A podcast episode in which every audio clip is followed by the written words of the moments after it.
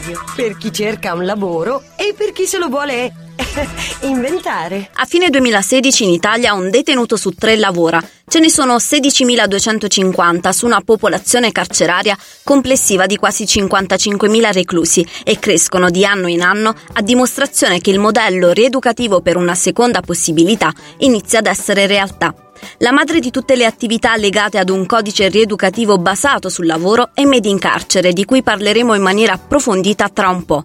Ma intanto andiamo a dare qualche dato e a citare alcune delle esperienze più significative con Vito Verrastro. L'ultimo in ordine cronologico è Rio Terà dei Pensieri, ente no profit che offre alle persone detenute a Venezia opportunità occupazionali e di reinserimento sociale. Nel suo negozio speciale creazioni uniche che portano in sé storie di passati tortuosi, presenti di impegno e attese di futuri migliori, con attenzione a responsabilità, etica, cura per l'ambiente, attraverso la coltivazione di un orto biologico, la realizzazione di cosmetici bio con un proprio marchio originale, la confezione di borse e accessori con materiali materiali riciclati in PVC e molto altro. Rio Terra dei Pensieri fa parte di Freedom, una rete di cooperative sociali che operano nelle prigioni italiane, fornendo ai carcerati formazione nella manifattura di prodotti artigianali per creare con loro opportunità lavorative. Sempre a Venezia il Banco Lotto numero 10 è l'unico punto vendita in cui acquistare gli abiti realizzati nel carcere femminile della Giudecca con sette detenute seguite da una sarta e da una carta modellista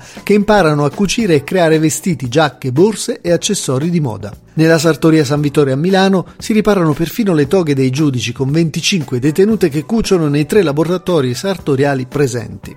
A Bologna troviamo il laboratorio sartoriale Gomito a Gomito, attivo dal 2010, con detenute impegnate attivamente in percorsi di formazione sul riciclo e quattro detenuti che sono stati addirittura assunti dall'azienda salentina Liberiamo i Sapori, che ha aperto il primo caseificio all'interno del carcere della città felsinea, dentro un'ex tipografia. Da citare ancora il caffè Galeotto, prodotto all'interno dell'istituto penitenziario Re Bibbia, mentre nel carcere di Padova la pasticceria Giotto produce ogni giorno panettoni, colombe e biscotti. I ragazzi dell'Istituto per minori Nisida a Napoli, infine, realizzano il ciortino, un biscotto portafortuna a forma di cornetto scaramantico. La sfida vera, ovviamente, è consentire ai detenuti di trovare lavoro anche oltre la detenzione, il che sarebbe un autentico toccasana sia per loro che per la società. Le statistiche dicono infatti che i detenuti che durante il periodo di carcere hanno la possibilità di lavorare hanno una percentuale di recidiva inferiore al 10%, perché con il lavoro si aprono importanti opportunità di socializzazione e reinserimento, ma anche un percorso individuale alla scoperta di sé, della propria identità